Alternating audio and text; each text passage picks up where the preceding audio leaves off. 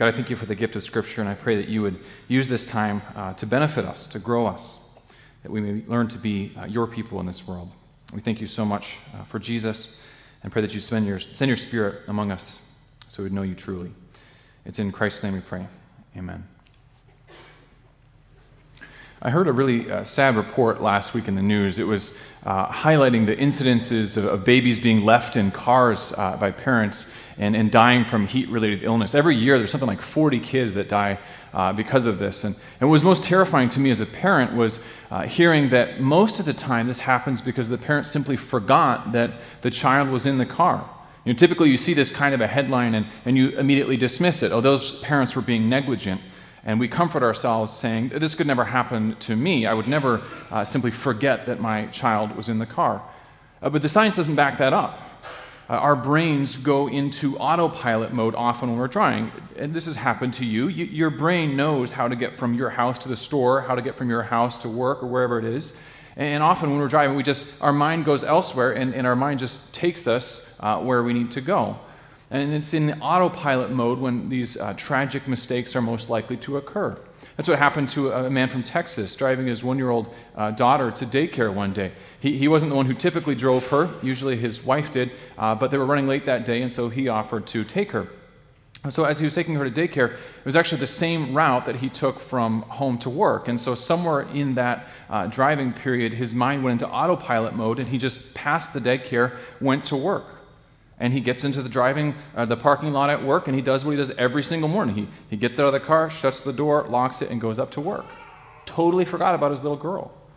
Now the report i heard uh, was a near miss. A passerby saw there was a baby in the back seat and smashed out a window was able to get the baby out. They were able to revive it. So this was a, a near miss a, a, a happy ending to that one. But it's, it's a really scary thing to think about that each one of us has the capacity to, to make that kind of huge tragic mistake. And, and that's the message that authorities and parents share with others. This could happen to you. I mean, the minute that you think that this could never possibly happen, that's when you're actually most liable to have this kind of, of huge tragedy occur. So they want to warn us this could happen. You've got to watch out and be diligent so this doesn't happen to you. As we get into the, the final week of our study in the book of James, we, we get a sober warning at the very end here. James tells us that followers of Jesus are in danger of huge tragedy. For those of us who think that this could never happen to us, he gives us a final wake up call so we really get what he's saying here. So let's look at the last part of the book of James. Go and grab your Bible and turn there. We're looking at James 4:13 to 5:20 this morning. This is found on page 1883 of the Pew Bible. So James 4 beginning in verse 13, page 1883. We're going to see a, a, huge contrast that James gives us between the big danger that he's warning us against and then the life that he's calling us to. So essentially, it's a contrast between life without God and life with God. So let's start with the danger. The danger here is, is learning to live life apart from God. Here's how he starts the section James chapter 4, verses 13 through 17. Now listen. You who say, Today or tomorrow we will go to this or that city and spend a year there, carry on business, and make money. Why, you do not even know what will happen tomorrow. What is your life? You're a mist that appears for a little while and then vanishes. Instead, you ought to say, If it is the Lord's will, we will live and do this or that. As it is, you boast in your arrogant schemes. All such boasting is evil. If anyone then knows the good they ought to do and doesn't do it, it is sin for them. And this is one of those passages that at the outset, it might be hard to understand what the big deal is. If you heard someone make the kind of statement that he gives hypothetically in verse 13, you wouldn't bat an eye. Someone's just talking about their business plans. Well, I'm going to go tomorrow and spend a year in this other city. I'm going to make a profit there. This is my little business model. It doesn't seem wrong to us. In fact, some of us who are planners might think, well, it's really good that at least someone is thinking ahead. This is me. I, I, love planning. In fact, I brought a little uh, piece of incriminating evidence against myself. It's a little field notes uh, booklet uh, that I have lying around the house. and inside of it is filled with really uh, detailed plans for the vacation that my family took uh, last year. There are plans for what to do the day before in terms of packing and, and planning and things that have to get checked off the list. And, and then once we actually get there, these are the four restaurants we're going to eat at, and here are all the meals that we need to have provided. These are the meals we're going to actually make. Here are the morning activities, here are the afternoon activities. Uh, and I was really careful not to put specific dates on them because some of these were weather dependent. I want to make sure there's flexibility. I even have a full grocery list for the day after we arrive. Uh, nowhere in this book does it say, if the Lord wills, we will live, and then we will go buy groceries at Publix at 9 10 a.m. on Tuesday. now, what's wrong with that? I mean, you can say there's a lot of things wrong with that, right? if it weren't for planners, some of you would never eat, okay? Now, of course, I'm making a lot of assumptions in there, right? I'm assuming that, that we're not going to get in a car crash on our way down there. I'm assuming that the plane's not going to go down. I'm assuming that none of us is going to get seriously sick. Now, none of those things happen, but, but I'm making a lot of assumptions there. And in making those assumptions, I'm acting as if I have a degree of control over myself and my life and my family and this whole situation that I simply don't have. And so James reminds us no, your life is a mist. It's like a vapor, it's, it's here and gone. You are, you are mortal. We, we forget this, but every single funeral we've been to is a reminder of this. Our lives are short little things, here and gone. And yet we act, we plan like we're little gods, like we can control the world around us. And this is the problem with a seemingly innocent claim in verse 13. It's evidence that we're starting to plan like we're gods. This is, is functional atheism. We're, we're acting as if we're going to direct our lives without any reference to God. It's living without God. Better, James says, to make our plans and our thinking with one hugely reorienting phrase If the Lord wills, well, then we'll live, and then maybe we'll do this or that. This is a crucial reminder as we're thinking through our lives, as we're planning out what we're going to do next, that our very lives are owed to God. Our very existence is owed to Him. And that reminder, that, that thinking then, brings God into the focus every single day. See, this is how we should be orienting our lives, not to be living apart from Him or kind of making our plans like God's, living without Him, but instead to be directing every step of the way with God in mind. He is the center of our existence, the center of our lives. And so he gives the warning there. You're starting to make plans without him. You're starting to plan like a functional atheist. There's a warning there. And then after giving that warning, he, he shows what can really happen if if you don't heed his warning. He turns now at the beginning of chapter 5. Now listen, you rich people, weep and wail because of the misery that is coming on you. Your wealth has rotted, and moths have eaten your clothes. Your gold and silver are corroded. Their corrosion will testify against you and eat your flesh like fire. You have hoarded wealth in the last days. Look, the wages you failed to pay the workers who mowed your fields are crying out against you. The cries of the harvester have reached the ears of the Lord Almighty. You have lived on earth in luxury and self indulgence. You have fattened yourselves in the day of slaughter. You have condemned and murdered the innocent one who is not opposing you. Now, he suddenly has changed tone, right? It's a parallel passage to what we just read. They both start with, now listen. The previous now listen was a warning. If you're starting to plan like God, starting to, to act like you are your own little person, aside from any reference to God, there's a danger there. And then now listen here is what happens if you keep going down that path. And he, he, he's now speaking like one of the Old Testament prophets. He's coming down hard on those who have oppressed other people. So the message now is for those who have not just started down that path of functioning without God, but now they are living lives that are fully outside of any relationship with God at all. They are now not just planning like God's, they are living like God's. They're living in luxury, they're enjoying the wealth. But he says, think about how you got that wealth. And he's pointing out the oppression and the injustice behind what they've done. They've not paid their workers fair wages, they've defrauded other people, they have hurt and destroyed others. And as a result, their life is destruction.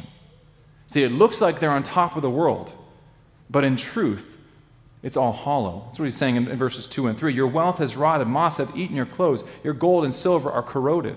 So, from every appearance, it looks like they're the healthy, vibrant tree growing and alive. But in truth, they're the dead tree, hollow, rotten, ready to topple. Now, this little section here, verses 1 through 6 of chapter 5, is likely uh, highlighted toward those who are not followers of Jesus. And yet, the strong words to them are included here in this letter to those who are followers of Jesus because there's a danger here that we are going to fall into the same pattern. See, when we make our plans like God's without any reference to God Himself, the true God, we're liable to end up right here, totally apart from. Him. That's the tragedy that James wants us to avoid. And this is a warning that we need to hear today. It's very easy for us uh, to think of religion in, in our context as a private matter. And that means that we put it within a little sphere of our lives, a little compartment, and it stays right there. So we've got the work side of our lives, we've got the home side of our lives, we've got the spiritual side of our lives. There's a growing population in the United States that would consider themselves spiritual, but not religious. Some of us in this room would be consider ourselves in that category. We don't like the label of, of Christian or, or religious, but we feel like we're spiritual people.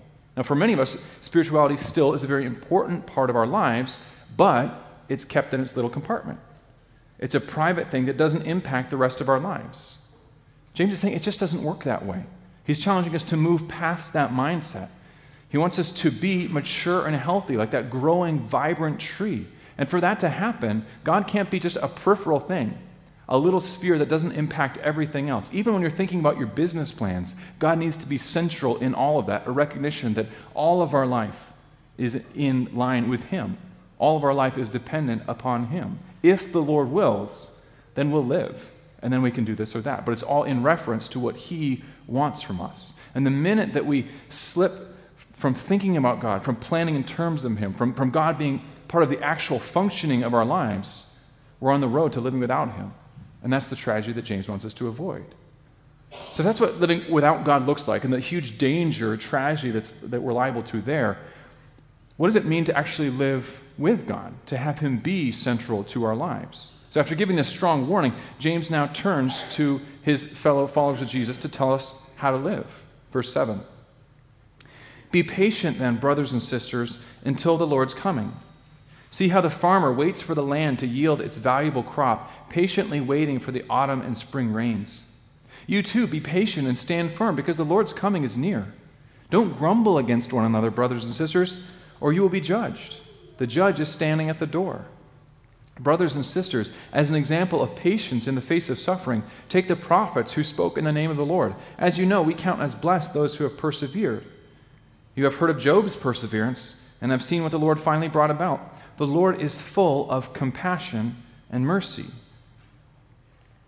So, in this world where it's easy to, to plan and to function without reference to God, and where some live without God and end up hurting and oppressing others, followers of Jesus are to live with patience.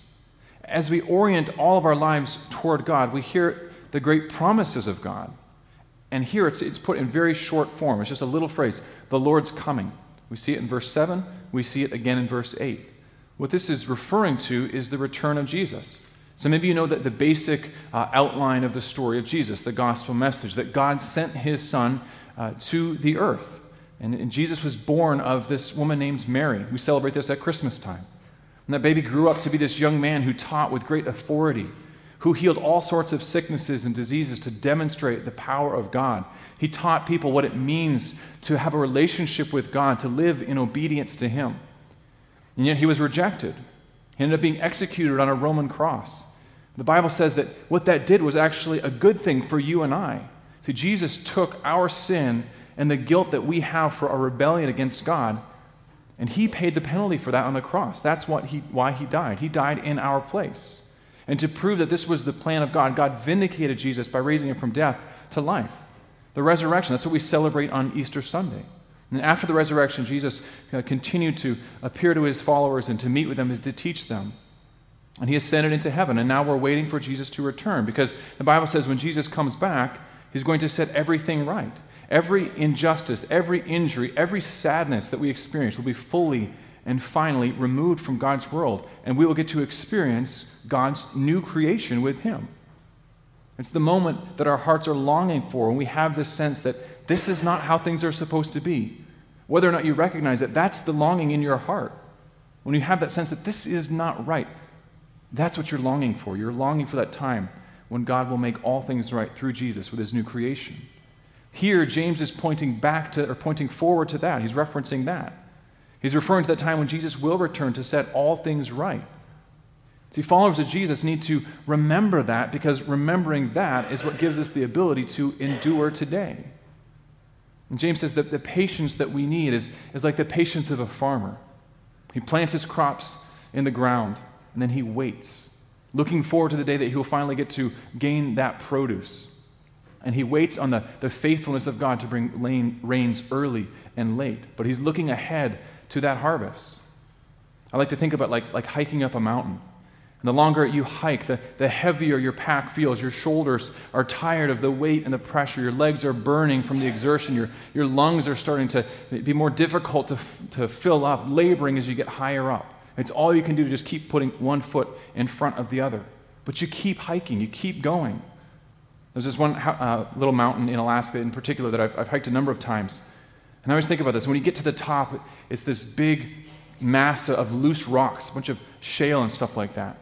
And I, this is the worst part of the hike for me. I, I already don't like heights. I, I, don't like being up there. But it makes it all the worse because every step you take, the rocks shift a little bit under your feet. And I'm thinking, this is a terrible idea. And yet you keep going to the top. And you might think, well, why do you keep going? It's for the view once you summit. Once you finally get to the top and you put your pack down, you just have 360 degrees every direction. You just see for miles and miles and miles. It's an incredible view. That's why you keep going, because the view is breathtaking. James is pointing forward to why we can keep living with endurance, why we keep living with patience. And it's so much better than that because in, in, this, you don't have to put your pack back on and go back down the mountain. You don't have to have the pressure on your shoulders, the pressure on your knees as you hike back down. When Jesus returns, it's nothing but beauty and joy. Sometime flip to the last couple chapters of the Bible and get a, a picture of what we're looking forward to. The new creation that God promises for his people. Let me give you just a couple verses, a glimpse of what he's talking about. I saw a new heaven a new earth. I heard a loud voice from the throne saying, Look, God's dwelling place is now among the people, and he will dwell with them. They will be his people. God himself will be with them and be their God. He will wipe every tear from their eyes. There will be no more death or mourning or crying or pain, for the old order of things has passed away. He who is seated on the throne says, I am making everything new. And it goes on and on, this incredible vision of what it means to experience life as we were made for. James is saying, don't forget that. Live today in light of that reality. As we learn to live with God, to orient our lives toward Him, we learn to live in light of these great promises. And we learn to live in patience, standing firm no matter what, because we keep our eyes on these great promises that God has made. And James says that's what has sustained God's people for generations. Remembering His promises. Look at the prophets, look at Job. They knew that God is good. They knew that God is faithful, He is merciful, He is compassionate. So we come to the concluding series of commands in this letter. Above all, my brothers and sisters, do not swear, not by heaven or by earth or by anything else. All you need to say is a simple yes or no. Otherwise, you will be condemned. Is anyone among you in trouble? Let them pray. Is anyone happy? Let them sing songs of praise. Is anyone among you sick? Let, the, let them call the elders of the church to pray over them and anoint them with oil in the name of the Lord. And the prayer offered in faith will make the sick person well. The Lord will raise them up. If they have sinned, they will be forgiven. Therefore, confess your sins to each other and pray for each other so that you may be healed. The prayer of a righteous person is powerful and effective. Elijah was a human being, even as we are. He prayed earnestly that it would not rain, and it did not rain on the land for three and a half years. Again he prayed, and the heavens gave rain, and the earth produced its crop. My brothers and sisters, if one of you should wander from the truth, and someone should bring that person back, remember this whoever turns a sinner from the error of their way will save them from death and cover over a multitude of sins. Now, at one level, it might look like this is just a, random collection of commands, all the stuff that James didn't get to say that now he wants to make sure he says before he closes the letter. But really, these folk function as a closing reminder of the point he's trying to make here that we orient our lives toward God. We live with God. And he's giving very practical uh, pictures of what this looks like. What unites all these commands is that they're about living with God, about orienting our life toward Him in every single situation. And there's two different things that he highlights prayer and community. Prayer is a primary way of living with God. In, in all circumstances in life, in suffering, in joy, in sickness, we pray to God. Now, if you're like me, too often, this is a secondary response. So if I come across a problem or if I have an issue first, I'm going to try to fix it myself. And sometimes I'll put great energy, great effort in trying to fix something or make something right. And then when that fails, and often it fails, then I turn and ask God for his help. But it's totally backward. That doesn't make any sense at all. It's another form of functional atheism. Our primary response in every situation should be prayer. Just like our, our planning should be first and foremost an exercise in listening to God, asking for His wisdom, and then going forward with what He calls us to do. As we run into all sorts of different situations in life, we live a life of prayer throughout this. I mean, prayer is a very tangible, very concrete way of living with God. That's why it's so prominent here. But the other thing that's highlighted is community. And it was such a, a, natural, normal thing for the early followers of Jesus that it's almost assumed here. But even as he's talking about prayer, notice how prayer isn't just a private matter, prayer is a community matter. If you're sick, gather the elders together, have them pray over you. And this isn't just a hypothetical thing. We actually do this now. We, have gathered as the elders, gone to people's home, we've put oil on people, we've prayed over them. This is what we are called to do. It's a way of showing that we are dependent upon God. It's a way of coming around people in the name of God to ask God's healing on them.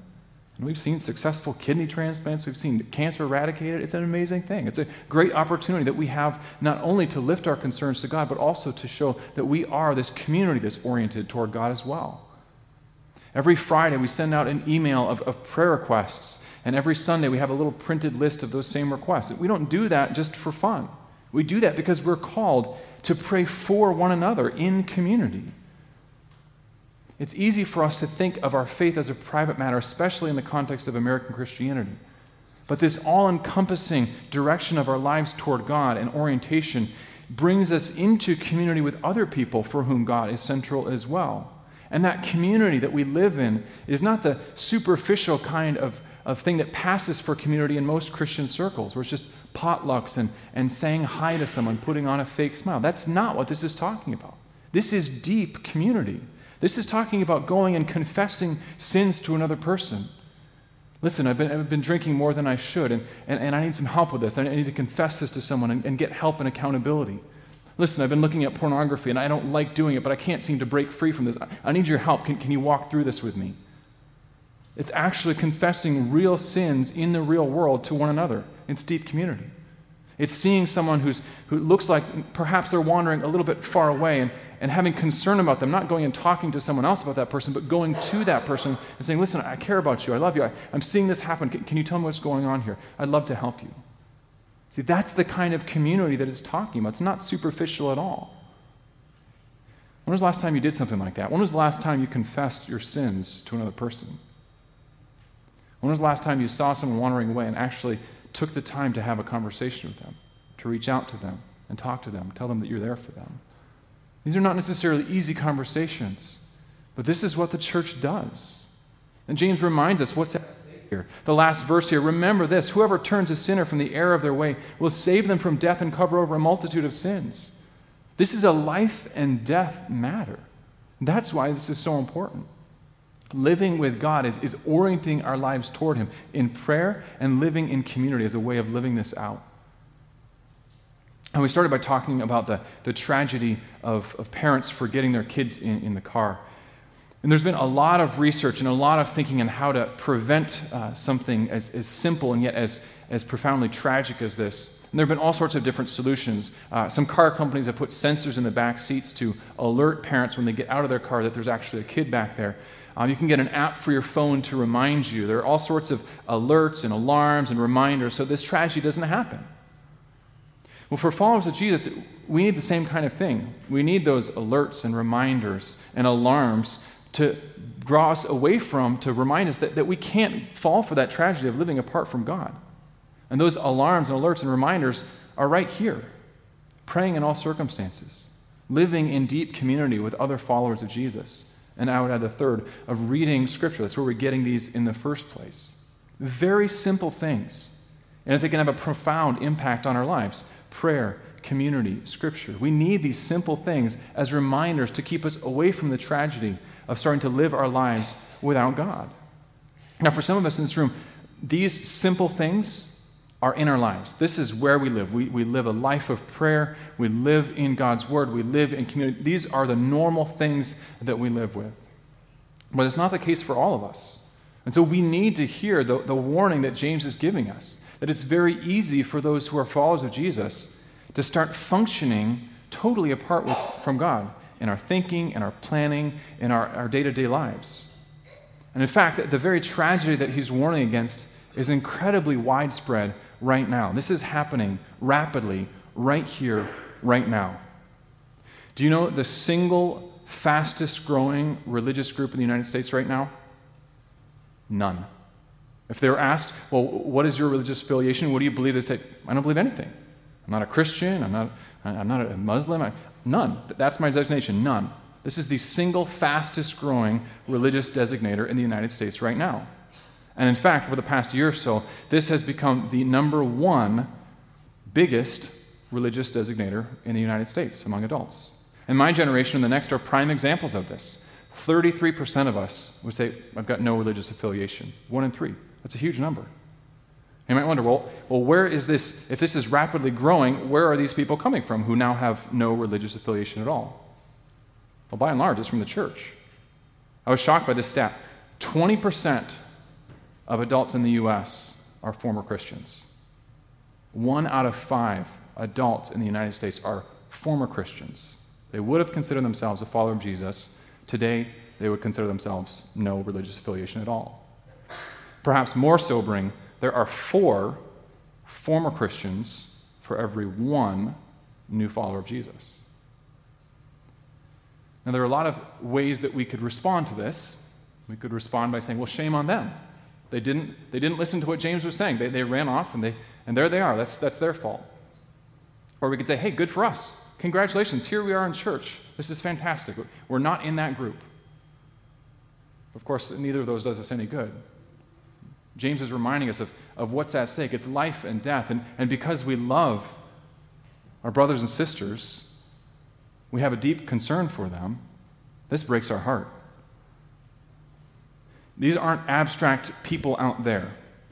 These are our brothers and sisters. These are our family members, maybe your son, your daughter. This is a story for some of my best friends. And you think, well, well why, why does this happen? Why is this so prevalent? Well, there have been some research on, on what goes into this. Why are people leaving the church? And I was really interested to, to find uh, some of the, the things that people said of why they've been leaving the church. 74% said attending church just had no value. I'm just not going to keep coming to something that I don't see as valuable. 61% said, well, the church just has too many problems. 48% said, I just don't have time. 36% said, well, church is boring. And what's interesting is that for the most part, none of those responses said anything about, well, I don't believe in Jesus anymore. There's a very small percentage of people who left the church who said anything about their actual religious beliefs changing. It was about, well, it's not relevant to my life, it's boring, I don't have time for it, all these kind of things. But the progression goes from, from there, starting from, okay, well, I'm, I'm not attending church regularly, to then starting to question, well, what do I actually believe about Jesus and about God? And then eventually, faith is just totally out of the question. I've seen this progression in, my, own, uh, my own friends. And maybe that's you, maybe that's your story. Maybe you've been there. Two things that this really moves us to consider for, for action. What do we do about this? The first is you've got to make Jesus central.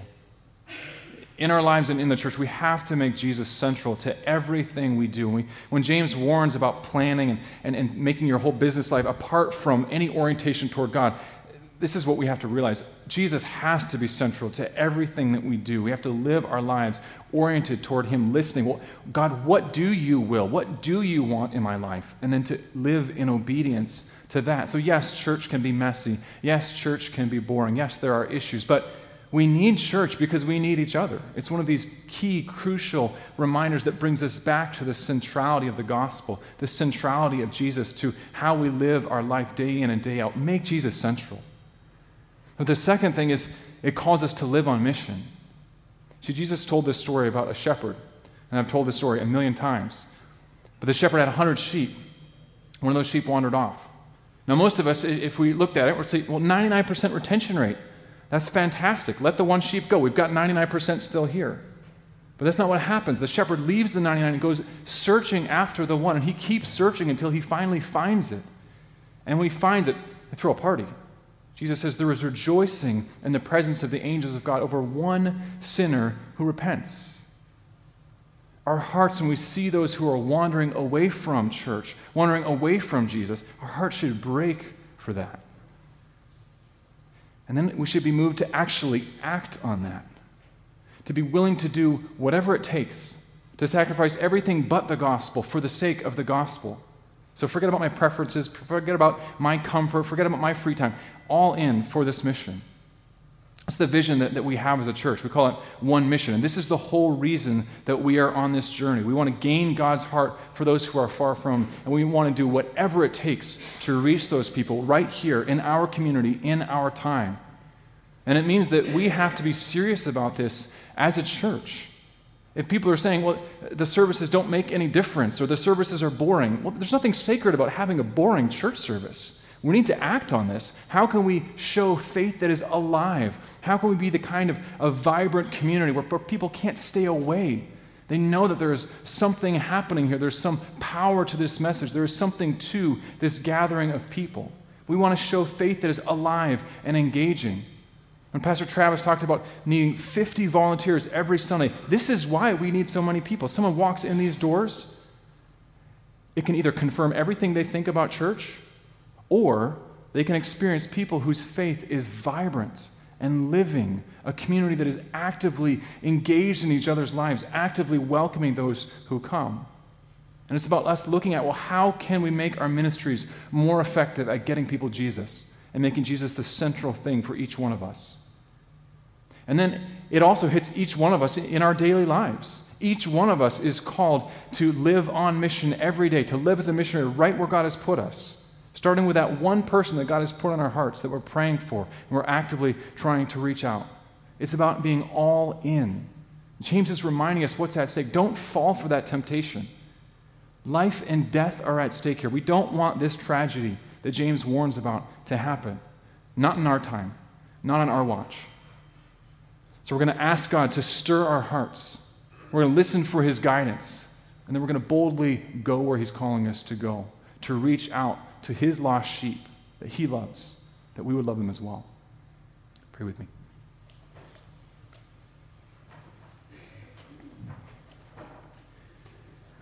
God, I pray that church would not be something that we just come uh, and, and do on Sundays. No one here wants to just play church.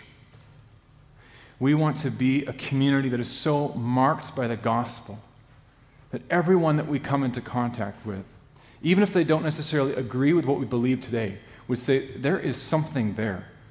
There is something of substance. There is something of power. And may we, in the midst of that, being able to be able to point to you every step of the way. Say, it's not us. There is a God that we serve, and He is so good. Let me tell you about what He's done for you.